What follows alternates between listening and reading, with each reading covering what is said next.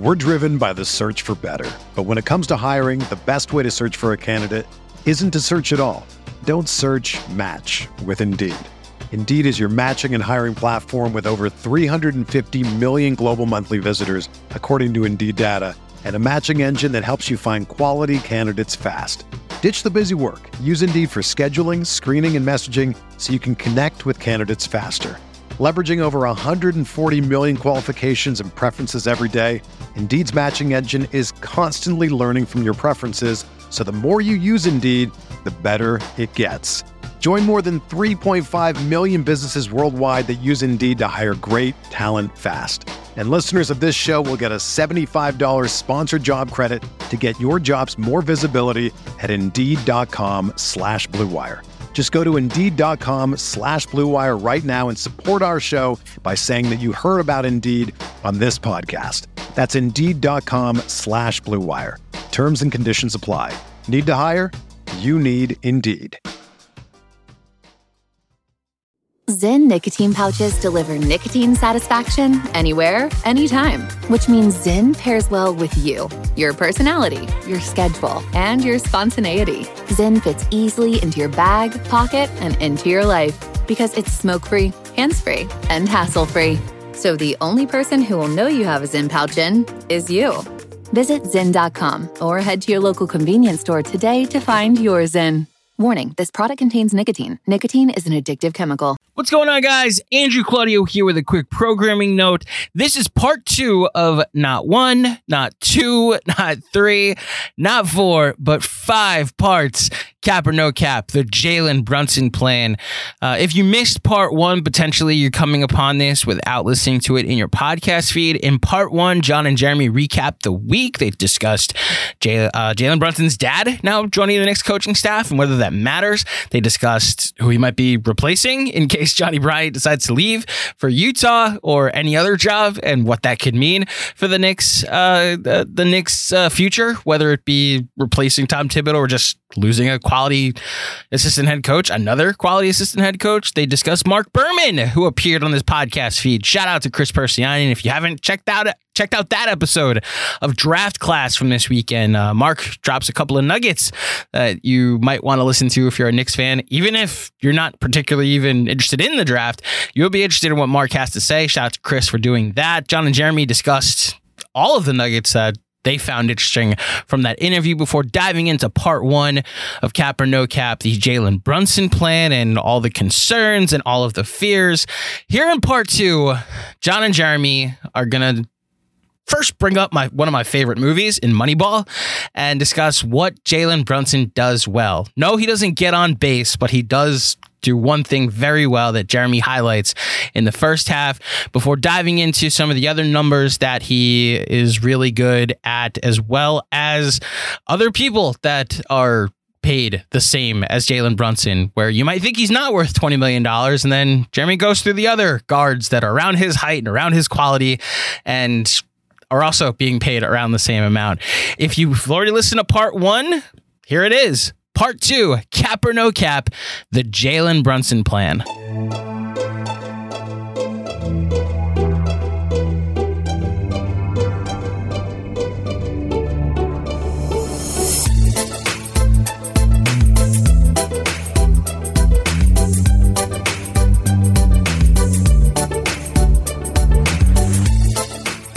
So those are the fears. Now, John, you've seen Moneyball.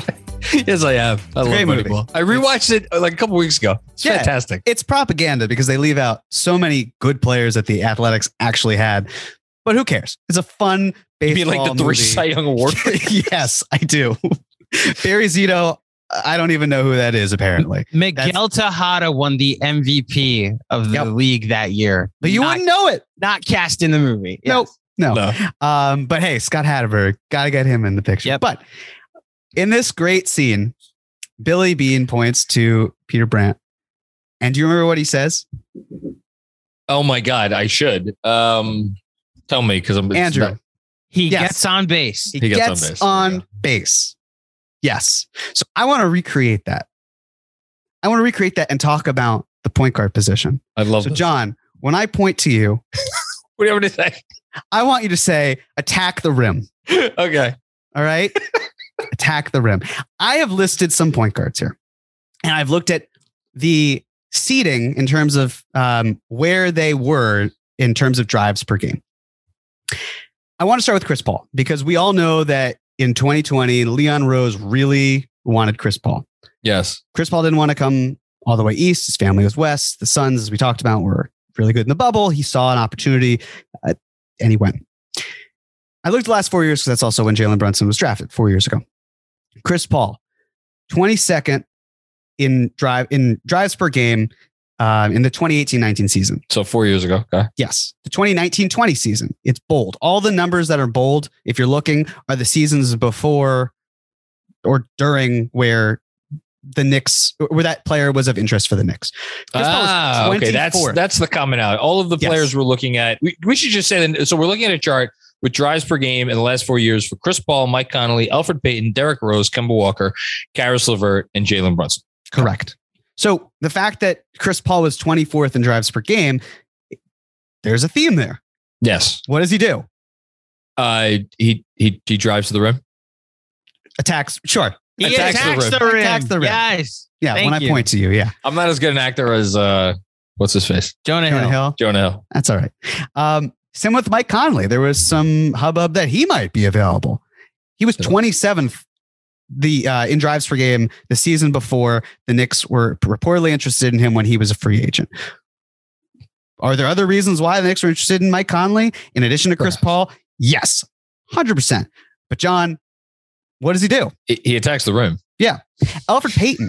Remember how angry we were that Elfrid Payton was the signing and there were options like Jordan McLaughlin or Shabazz Napier, all these other guys. I remember were the furious. Shabazz Napier. hate. Yes, it was a it was an awful time because the Knicks struck out on the two guys I just mentioned, and then there really weren't a lot of trade op- uh, candidates. So uh, it was a weak free agent year. Elfrid Payton, I don't want to rehash all the bad that he did and does, but he does one thing really, really well. He doesn't do it well after he gets to there, but he does one thing well. John, what does he do well? Oh, he attacks the rim, Jeremy. He attacks the rim, John. That's it. I hate that that's the only reason why the Knicks brought him back, but it pretty much is. Um, and then we can talk about the fact that the next season, when Elfrid Payton wasn't working and Dennis Smith Jr. wasn't working, and Immanuel Quickley just not the type of player he is. Although I will add that last season, after the All Star break, Immanuel Quickley did drive 10 times per game. Yeah. I think that's a super important thing to remember, which is why I do think it's not totally, totally out of the um, realm possibility he's a starter. But it, if anything, it just shows that he's becoming the type of player at the point guard level that he needs to be to eventually get to where he's going. Uh, that's just a side note. But Derrick Rose, he did something, does a lot of things, a lot of playmaking, pull up shooting, um, just a good veteran. But what did he? What does he do, John? Uh, he attacks the rim. He attacks the rim. He was seventh overall when you filter out for you know players who like barely played or anything Yeah. that season. Seventh overall with the Pistons in that first year, and then the next season you have Kemba Walker. And now, if anything, because we, I probably should have noticed the fact that it dropped precipitously, but love is blind. It's a homecoming for Kemba Walker. He's available. Great. It's whatever. Kemba Walker in the 2018 19 season, eighth in drives per game. The next season, 38th. The season after that, sign. 53rd. So clearly we knew going in, yes, downhill the struggle. He then finished last season 81st. Also, I should mention that uh, hilariously enough, Elfrid Payton this season didn't really play um, that much, but it's just really funny to see he was 139th in drives per game. That's literally the one thing he does, and he was 139th. at That's all he does. yeah, but he barely played. Whatever. But that's the thing. Kemba wasn't going to be a good option. That's something we should have recognized at the time. But 53rd is still, well, he's clearly losing gas. Not exactly where we want him to be, but that's maybe he rebounds. He's had time off. Didn't work out that way. Caris LeVert. Actually, let's go back. But again, John, what is Kem- what did Kemba Walker do, but no longer does? Once upon a time, Kemba Yes. Walker attacked the rim. Mm, bingo. Caris LeVert, not a point guard, but he drives consistently. In fact, you're getting him on the upswing. The rumor was Evan Fournier and the Mavs first for Caris LeVert. Now, whether the Knicks wanted to then flip LeVert to the Mavs uh, for Jalen Brunson because the Mavs were also interested in Caris LeVert and didn't win the sweepstakes for him either. The the Cavs won him. Uh, I don't know, but Caris LeVert went from 23rd to 15th to 17th to 14th in drives per game. Why, John? Uh, be, because he attacks the rim. Bingo. And our last player. So Jalen Brunson, 68th, 75th, and 69th. It's nice, but it's not great. Need better. Interestingly enough, in his age 25 season last year, 19th overall in drives per game. And I think the factor here is you might be thinking, well, it's a contract year. Why is it that he didn't do a better job? Think he just grew into it. He just he was a downhill player. He's a really good player in college, two-time champ at Villanova. But just simply it clicked. And and also it helps that he had a new coach, specifically uh, Jason Kidd, who kind of figured out a better way to use him than his previous coach and Rick Carlisle did. And I think that made a lot of difference. So I don't think it's like, hey, contract year, he's just going to flatline. I think it's more we're finally seeing who the real Jalen Brunson is. And what does the real Jalen Brunson do, John? Uh, I mean, he does a lot of things, but the one thing I know he does Mhm. Is attack the rim. Ugh. Perfect. Now, another thing Jalen Brunson does true shooting percentage. I want to talk about this. This was really painful to research. I hate that I had to research this, but I did. Why? Why? Why? What is? Why did you hate this? Well, I looked at the average NBA guards true shooting percentage every year since 2010, 2011. And then I looked at the Knicks guards, how they did on average. And then I looked at Jalen Brunson. Why would you Now- do this to yourself? Why would I do this to myself? Because I wanted to illustrate how good Jalen Brunson is in terms of his true shooting percentage, which better than effective field goal percentage because this takes much more uh, threes and whatnot into account. So if you are watching this, you will see that pretty much every single year, the Knicks finished their their guards finished below average. I mean, we're talking about some years where it was mostly like 27th, 28th, as low as 30th. The best year was the 2010 11 season, finished um, 1.6 points above average. And this, by the way, I mean, we could even just expand it. Like the Knicks ranking in effective field goal percent. I know you're, this is true shooting percentage, but any shooting metric you want to find, It's low. the, the Knicks ranking of the last decade is pretty piss poor. Yes. Um, but if you look at the first season that Jalen Brunson played, 54.9. That's 0.5 above average for NBA guards. It's also three whole points higher than what the Knicks had. The next season, 55.3, 0.2 higher than the average NBA guards. This is the average for NBA guards is from StatMuse. The other things were from NBA.com stats. Um, but 55.3 was 6.3 points higher than what the Knicks provided, which again, that's a low bar. Don't get me wrong. The next year, his best true shooting year, 61.8. That was a full six points higher than the average for the NBA. it was 7.4 higher points higher than the Knicks. And then last year, 58.3 for Brunson. That's 3.3 points higher than the average for NBA guards. And it is, oh, if I can do the math in my head, and I think I can, 4.6 points higher than what the Knicks guards had. Sounds right. So we're talking about a low bar for the Knicks, but the reason I have the average for the NBA for guards is to show it's not just focusing on, well, the Knicks are so bad that anyone would practically make them look better. No, it's that a legitimately good player can make them better and focusing in on that. and just really just very briefly on this and it kind of goes hand in hand with this. Um we i don't say we it, it- nba fans who look at at stats i think sometimes oversimplify things um in terms of like oh this player has this efficiency without taking into account maybe whether they're playing against starters versus whether they're playing against the bench um and a number of other factors. The thing that i want to highlight with brunson is that in addition to being incredibly efficient, he is also self-creating a lot of these looks. So if you are doing a lot of self-creation and just again going by cleaning the glass, he was assisted on 39% of his looks in uh, two years ago in Dallas and last season. He was only assisted on 36% of his looks. That ranked in the 84th percentile for combo guards league wide. So, put another way, basically, he was better than 84% um, of combo guards, roughly 80% of point guards in terms of how many shots he created for himself. So, the fact that he's doing that and he's this efficient, uh, you know, I, I don't know how high I see one of like the considering volume you know uh self creation like if, efficiency he's amongst like the top 10 guys in the nba at that particular aspect of the game you know he's again I, I don't know how many different ways we could say it this is not some guy this is not like a, a mirage he's good he is he absolutely is well, let's talk about why he's even available. So, why is Jalen Brunson an free agent? you can thank Leon Rose because the Mavs signed Jalen Brunson to a four-year deal.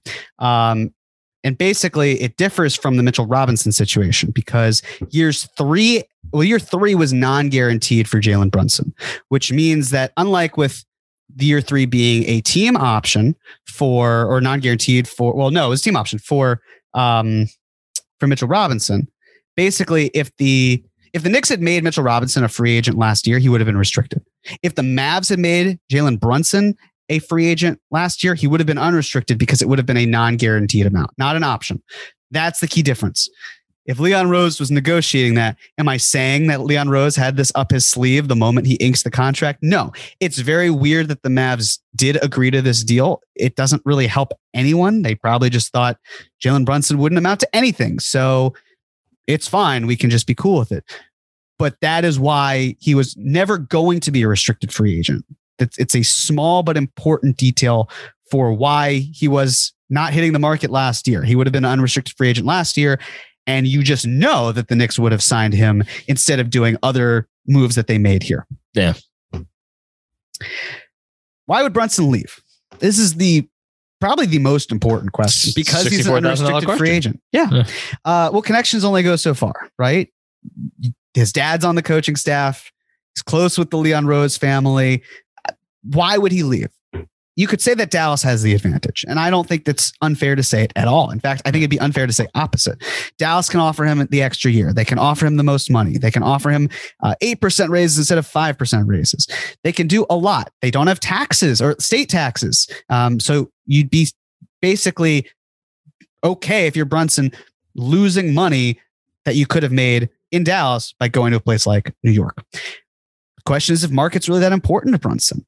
You know, I mean, Jalen Brunson might feel that he wants to be kind of considered the guy in New York. Maybe he doesn't get that in Dallas. Is that something that really matters to him? And then there's the question of, well, there's a bidding war. If it happens, the highest bidder wins, right? Maybe not. If the if with the last question where Brunson for whatever reason because we don't know these people, you might have different thoughts than what might be considered logic, um, because it's logical to him, and that's really what would matter in this case. If the Mavs come in with an offer that's higher, and the Knicks naturally come in with one with one that's lower, maybe Jalen Brunson says, "I'm already securing generational wealth. I just want to go to the place I want to go to. I don't need to get the largest amount possible." We simply don't know. And I think that's the prevailing thought here of yeah, actually, the Knicks could do something super sneaky, which is they could be paying Rick Brunson more than he should be getting. And then Rick Brunson slides some of that cash you. over to Jalen Brunson. How dare you. It's unethical, but it's totally legal um, because they're father and son. So Rick, Brunson agreed today to a four year, $100 million contract to coach the Knicks. exactly. Um, so yeah, just things we don't know playing out here that are completely up to Brunson. For my two cents, I listen. People could, you know, uh, who who who who's been shitting on the Knicks uh, of late, uh, Stan Van Gundy and Reggie Miller. Good. Sure, all due respect, uh, it's still New York, and I know I'm saying that as a New Yorker. It's still New York. That may not have appeal to Brunson. It still has appeal you know we'll we'll find out how much appeal it has to him to come and perform on this stage and then the other part of it is you you mentioned already in what capacity does he want to perform? Are the odds better that he's going to make a finals and probably win a championship alongside Luka Doncic? Absolutely. Like the notion that the Knicks are going to be able to do what needs to be done to get them to a championship level while Brunson is under contract, it's like it is less likely, I, I would argue, than what Dallas has to do because, hey, they were what, two games away, you know, just uh, a couple weeks ago. Um, but Brunson is never going to get that attention in Dallas that he would here to really show what he could do. And he seems like a guy that has a chip on his shoulder and may have a sort of career where he's like, I want to prove the most amount of people wrong about me. And if if that is the case, I again, I, I think he knows that the better odds of that are here. Um, it will also require a certain modicum of trust in the front office and Tom Thibodeau. But again, that shouldn't be a problem because if Jalen Brunson doesn't trust Leon Rose and Tom Thibodeau, then who the fuck does? Right. Exactly. And I, I think that's that is exactly the thing to consider as well, where it might seem crazy. Why would he leave Luka Doncic? He likes to initiate the offense. Seems Luka is a very heliocentric player. Not even seems he is a very heliocentric player. Dude's just great in the league. Yes, he does because the ball often finds its way into his hands. And it doesn't mean like how could he leave that type of how could he leave one of the best players in the NBA? If you don't enjoy necessarily playing with that player, mind you, the Mavs had a better net rating in the regular season with Jalen Brunson on the floor and Luka Doncic off it than vice versa. And it's not like 200 minutes versus 1500. The minutes were actually very close in terms of you know net rating and one being on the other being off. So were, we just don't know what these players like and what they want out of all of this. Something to consider. If you're a basketball junkie, then you know there's no better time of year than the NBA playoffs. Twice a week, JJ Redick is cooking on his podcast, The Old Man and the Three. He has guys come on in all stages of their careers to talk about the league and share stories you won't hear anywhere else, including Devin Booker on why he talks so much trash, Ray Allen's epic free throw competitions with LeBron in Miami, and the moment Tyrese Halliburton knew Pascal Siakam would be a good fit in Indy. In addition to player interviews, every Monday JJ breaks down the top three things happening around the NBA with unmatched analysis not outlandish takes, and is often joined by masterminds of the game like Tim Legler to dive deep on rookie reports, trade breakdowns, and why is mean mugging now a tech? You won't find another outlet that covers the game as comprehensively and with such insight as JJ does it on The Old Man and the Three. Make this your companion podcast during the playoffs. Listen to The Old Man and the Three ad free on Wondery Plus or wherever you get your podcasts. We're driven by the search for better. But when it comes to hiring, the best way to search for a candidate isn't to search at all. Don't search match with Indeed. Indeed is your matching and hiring platform with over 350 million global monthly visitors, according to Indeed data, and a matching engine that helps you find quality candidates fast. Ditch the busy work. Use Indeed for scheduling, screening, and messaging so you can connect with candidates faster. Leveraging over 140 million qualifications and preferences every day, Indeed's matching engine is constantly learning from your preferences, so the more you use Indeed, the better it gets.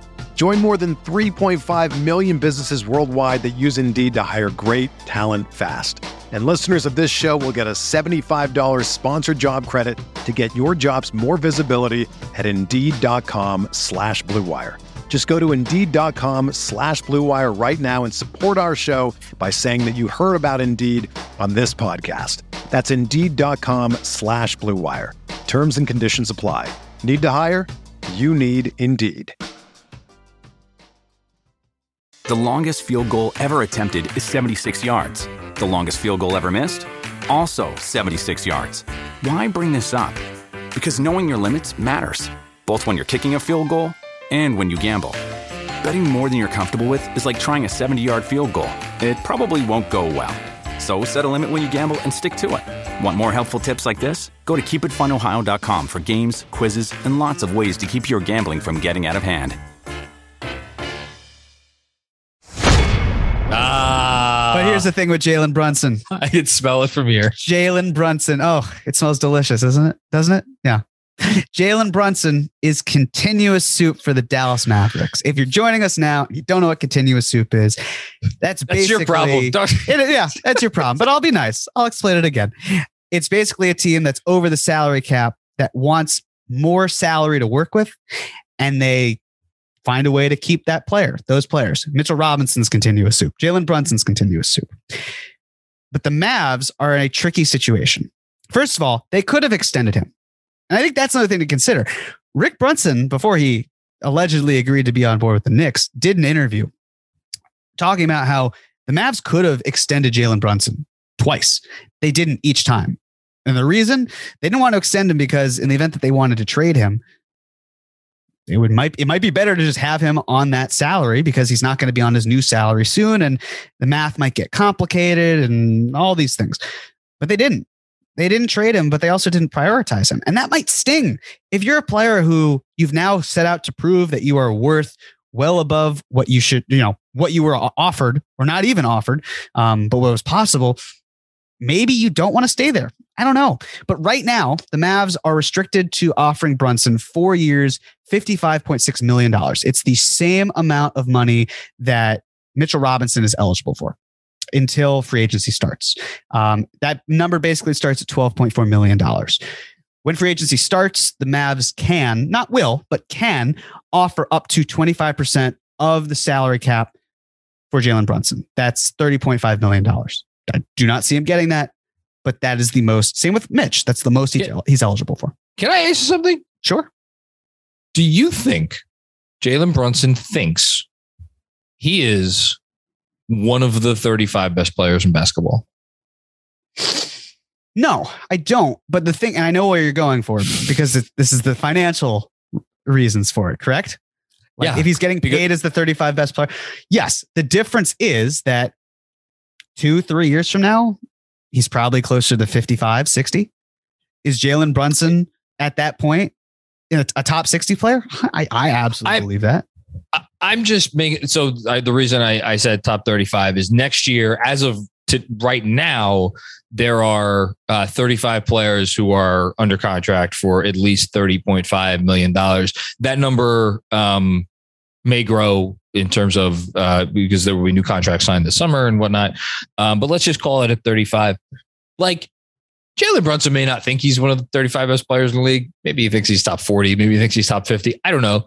I think he thinks he's in the conversation, which is my long-winded way of of getting to the point, which is like, why wouldn't Jalen, if he hasn't already, why wouldn't Jalen Brunson go into the Mavs and be like, yeah, you could give me the max of what I I'm allotted to, and that's what I think I'm worth, and say no and see what happens.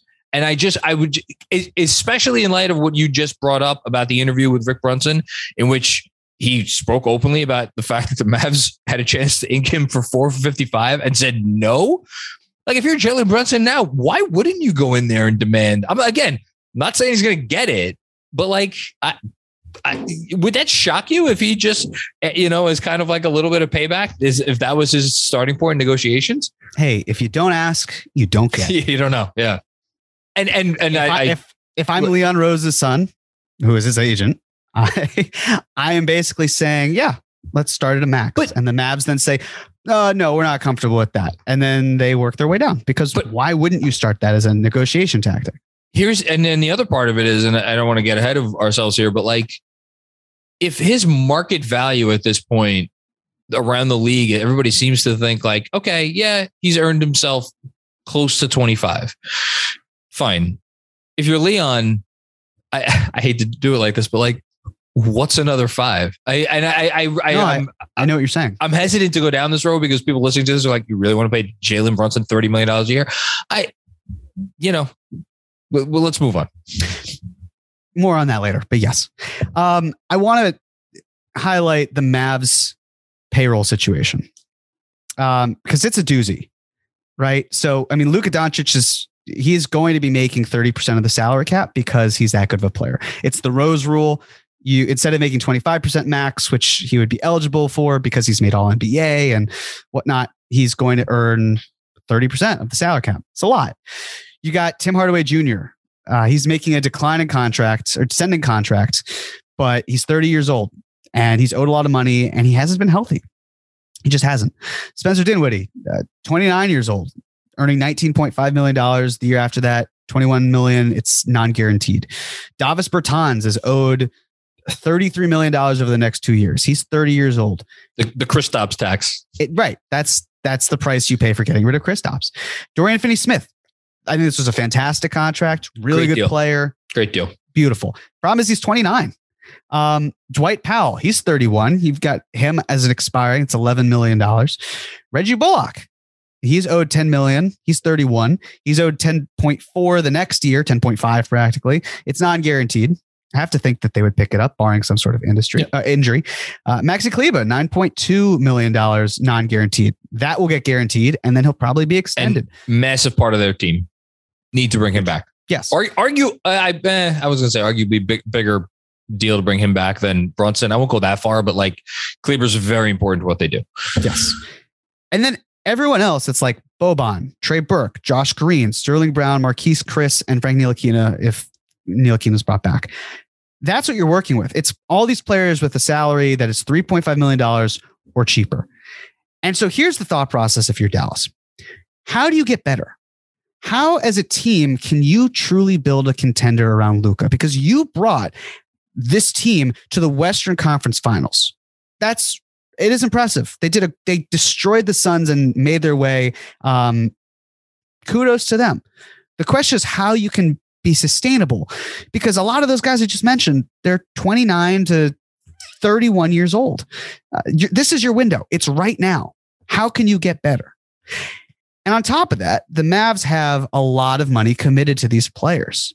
And if you're Jalen Brunson, aren't you thinking, well, if the Mavs want to get better, and this is the salary they have to work Uh-huh. with, I know where you're going with this. what are the odds that I am a Maverick a year from now, two years from now, three years from now? It's got to be ridiculously small because he's their best asset. And that to me is why I think the Mavs are willing to overpay. It's because they know that if there's a way to get another star around Luka Doncic, it's by trading Jalen Brunson because it's not going to be Tim Hardaway Jr. probably. It's not going to be Dinwiddie. It's definitely not going to be Bertans. They don't need to trade. They're going to want to keep Finney Smith because he's a good player. They're not going to get a lot of other continuous soup because Josh Green's really their only guy. Uh, like they can sign a center with the um, tax mid level exception for like a little over six million, but that's not going to bring them anything significant. And if Josh Green's not going to be paid like twelve million dollars, fourteen million dollars, then they, they just don't have the runway to do it. And that's that's then where the tax situation comes into play. If you commit to him, it forces the Mavs deep into the luxury tax. Um, they haven't really paid the luxury tax in years. And you could say, well, when they did pay it, um, Cuban was fine with it. That was also before the system changed, where the luxury taxes are now much more punitive for teams. The rates are a lot higher. So right now, the Mavs have 153 million dollars in salary commitments plus pending free agents. As we said, the salary cap is 122 million. The luxury tax is 149. If they re-sign Jalen Brunson for 22 million dollars, let's say they have 175 million dollars in commitments. That's an additional 68 million dollars in luxury taxes. And is at 22 for Brunson? just 22 million. Which- That okay. is a crazy high amount. And we have not seen Cuban be willing to do that. And so that's why when I see that the Mavs, they, do they have an advantage in signing Brunson? Yes. Do they have the leverage? Yes and no. Because you can talk about the fact that they keep Brunson, and if Cuban's fine paying the tax, then so be it. This conversation goes out the window.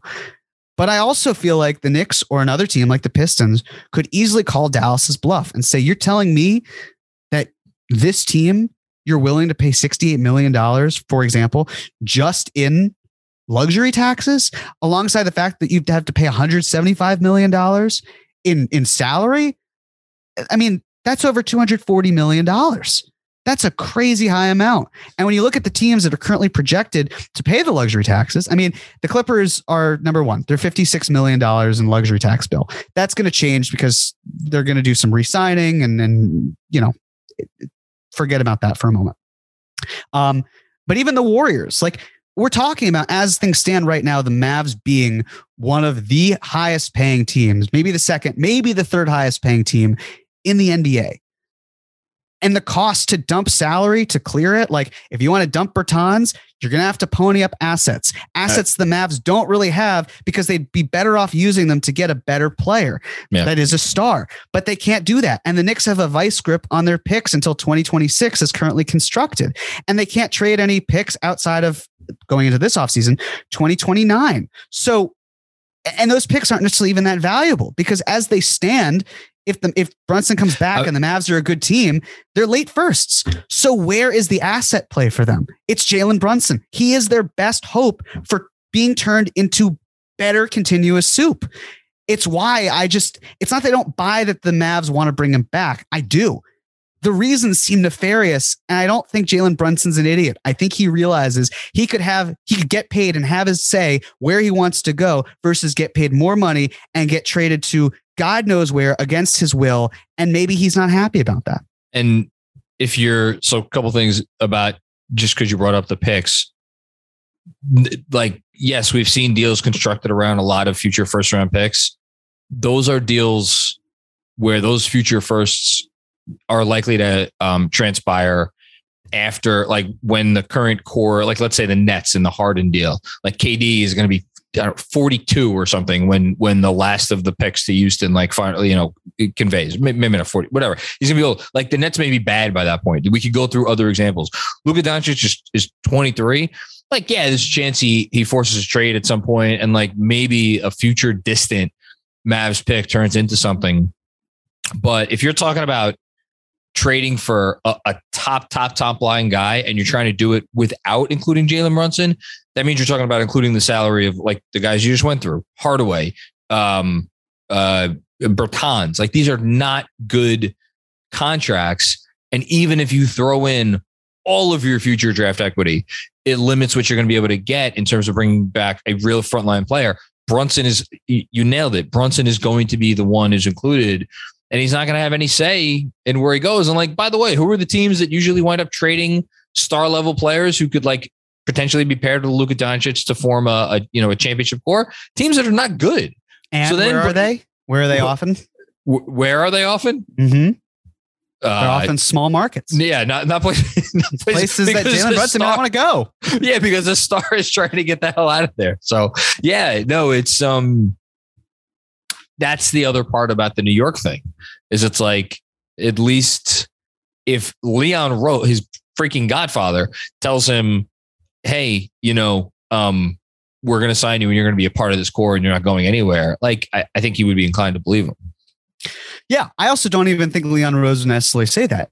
And I don't want to talk out of both sides of my mouth. I do believe that there is an opportunity down the road where the Knicks would trade Jalen Brunson. And obviously, the Mavs are considering that if they keep him and whatnot.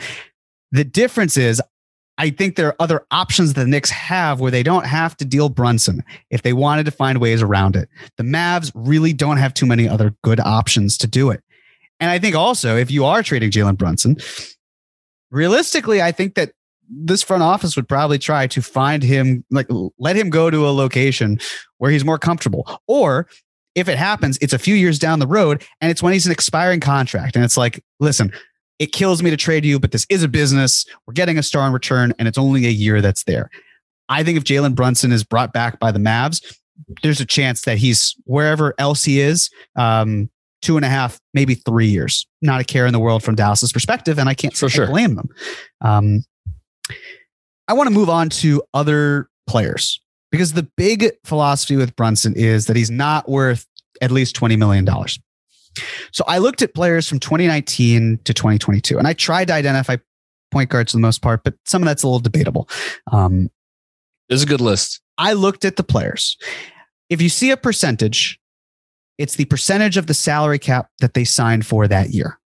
And if you look in the parentheses, it's the amount that that percentage would be this season. So in 2019, Terry Rozier signed, it was a sign and trade with Kemba Walker. He went to the Hornets, signed for 18.2% of the salary cap. That would be $22.2 million in this year's salary. Jalen Um, Brunson's a better player than Terry Rozier was. He is. Rozier's now, also is now. not. He's not a point guard. He was moved to the to the two. He's been much better there. Um, but even still, I think that was Even still, Brunson's a better player. yes. Um, Malcolm Brogdon, uh, the enigma that is Malcolm Brogdon, eighteen point three percent, twenty two point three million dollars. Not very much more. Um, I mean, it's on average hundred thousand dollars, pretty much more than Terry Rozier. Um, been hurt a lot. And, yeah, I was about to say. I, when Caitlin Brogdon did a fantastic interview with you um, and highlighted a lot of reasons why. Like you're telling me with what Brogdon gave you, uh, Brunson can't eclipse that, for especially the amount that he was making. when Brunson is healthy and at his best, he's in the he's sure he's on par with with Brunson. Brunson's healthier a lot more and he's more consistent. Yes, he is. The next year, 2020, Fred VanVleet got 19.5% of the salary cap. That would be $23.8 million this year. And so, you know, like I saw the Stein report that was, oh, well, what if Brunson gets more than VanVleet's four years, $85 million? Makes sense. Yeah. The salary cap has moved up. I mean, two years ago, it was what, 109 million? Now we're talking about it being 122. So, yeah, again, wages should be reflected as such. A- And also you, you have to exist in in the world as it is, as I referenced before. Fred VanVleet, when he signed that contract, it was in a very there was a very different perception about him than there is now as he's coming off an all-star appearance. Um, just like the initial conversations about Brunson that were happening during the season when it's like, oh, could this guy really get $20 million? That was before Dallas's playoff run. That was before Jalen Brunson went on and and you know shown on the NBA's best stage. So like I to me, like, okay, he gets paid more than Van did then. Okay, fine. Like I, I have the same reaction as you. So what? Yeah. 2021, Lonzo Ball, 16.6% of the salary cap. That's $20.2 million. I know there are a lot of big Lonzo Ball fans who are thinking that's a steal. For me, I listen, you go back last year. I was always a little bit trepidatious about it. Uh, John, what does Lonzo Ball not do? Uh, attack the rim. Okay, that was a big reason. Um, but also the injury concerns. And uh, unfortunately, both of those things have But- kind of followed uh, Lonzo. Best So if you're thinking, ability like- is availability. Yes, it is. So if you're thinking like, oh, that is a steal, I mean, there was a reason why. Uh, he was hurt. He's been hurt. He's not. He's not the type of player we're talking about that Brunson is. No. Um, but still, twenty point two million dollars, and as you said, best abil- best ability is availability. And then we come to 2022. Marcus Smart, 14.1%, equivalent of $17.2 million. This is such a great deal. Oh, The Celtics did a phenomenal job locking up Marcus Smart. If anything, the va- like if he hit the market right now, I think you could see a team like Detroit trying to offer him twenty five million dollars. Why wouldn't Uh, they? But why wouldn't they? Yeah, as a as He's not exactly setter. the he's not exactly the rim threat that they would be looking for. No, but Um, he, he's he's he's he's one of one. He's like maybe well, it's probably a bad example right now. I was gonna say he's like kind of like the guard version of Draymond in terms of like he has a very unique skill set. Like you look at the percentages, like yeah, he shot thirty three percent from three, but like you're. I don't think you're that off base. Uh, I'm not he- even saying that he, the value he has is twenty five million dollars. I'm saying Someone someone, would probably it, be yeah. worth that. Yeah. Like if we're talking about Ayton making a max, if Smart were on the open market after this run, I think he'd get twenty five million dollars. I wouldn't pay twenty five million dollars to him, No. but I think some team would. Um, but still, he lowers the threshold a little bit. That's okay. The next one is Terry Rozier, who got another. Uh, he got a, the similar thing with um, with Randle. Yeah, with Randle, the, the quote unquote max contract. It's not a max. It's 17.6% of this year's projected salary cap, which would be $21.5 million, which again brings us to like, you can pay Jalen Brunson more than that. It's not like, oh, well, other teams made a mistake. Why should the Knicks? That's just fair market value.